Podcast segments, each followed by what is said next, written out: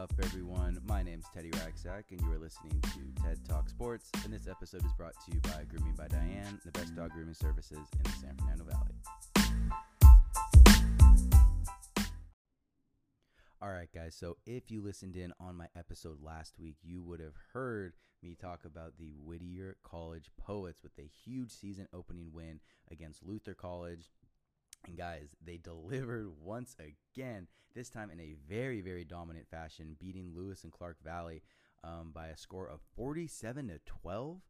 Oh my God, guys, this, this is so cool. Um, I'm totally loving this.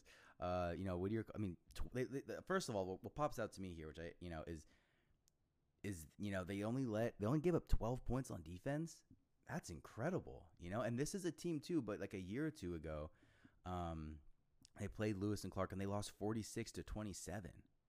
You know, so this is a team that, you know, that that that dominated last the last year or so when we played them. So you're seeing a lot of improvements.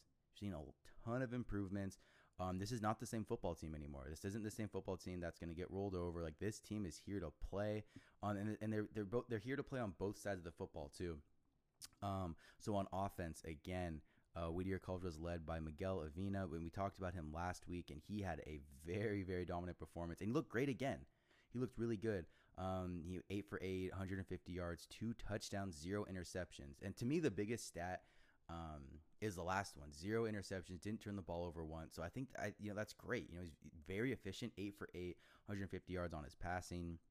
But what really stood out to me too on offense was was the rushing attack. I mean, you had three guys averaging over six yards per carry. Um, you had Joshua Shields with nine carries, 56 yards, and a touchdown. Alex Retania, seven seven carries, 43 yards, and two touchdowns. And you had Andy Alvarez, Andy Alvarez, six carries, 40 yards.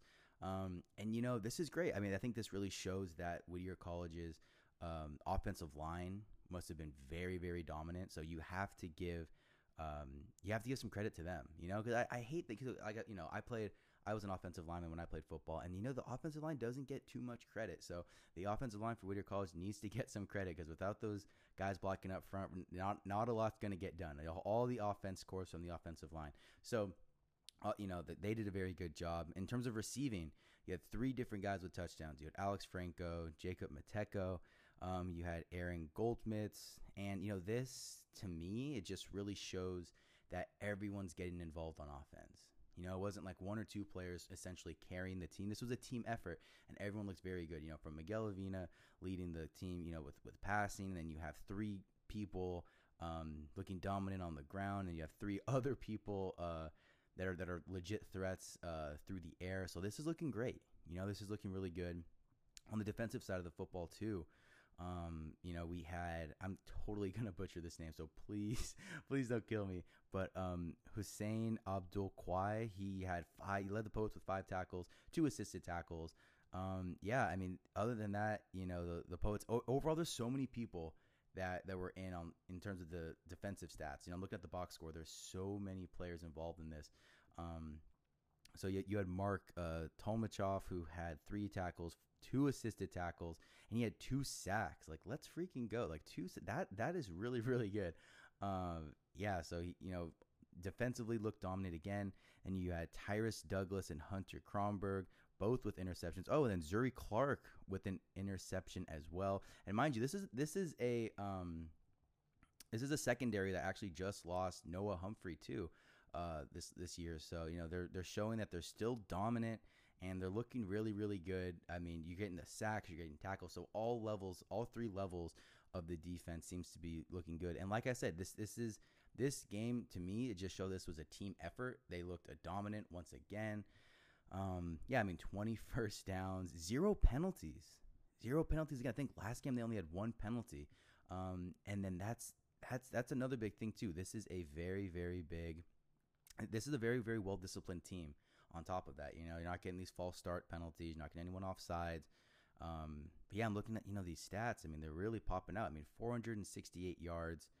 Um, I mean, they're they're getting like over seven yards per play, 7.9 yards per play, and they limited um, the opponent to 3.2 yards per play. Like that is nuts. Not not just like a run play, not just a pat, but overall plays. So to me, that's really incredible.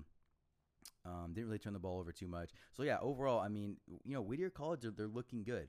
Um, I think we have to start giving Whittier College the credit it deserves as a football program. You know, they've shown back-to-back games. They look, you know, this isn't a fluke.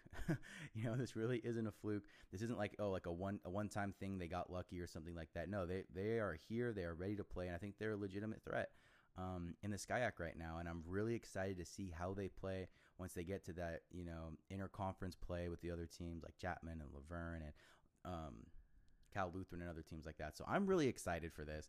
Um, but anyways, though, yeah, the poets keep on rolling and keeping everyone happy. I'm excited. I'm sure they're excited. So yeah, so we'll we'll stay in tune and hopefully uh, I'll be back next week with some more good news. But my name's Teddy Raxak. Thank you guys so so much for listening. Um, and this this has been TED Talk Sports.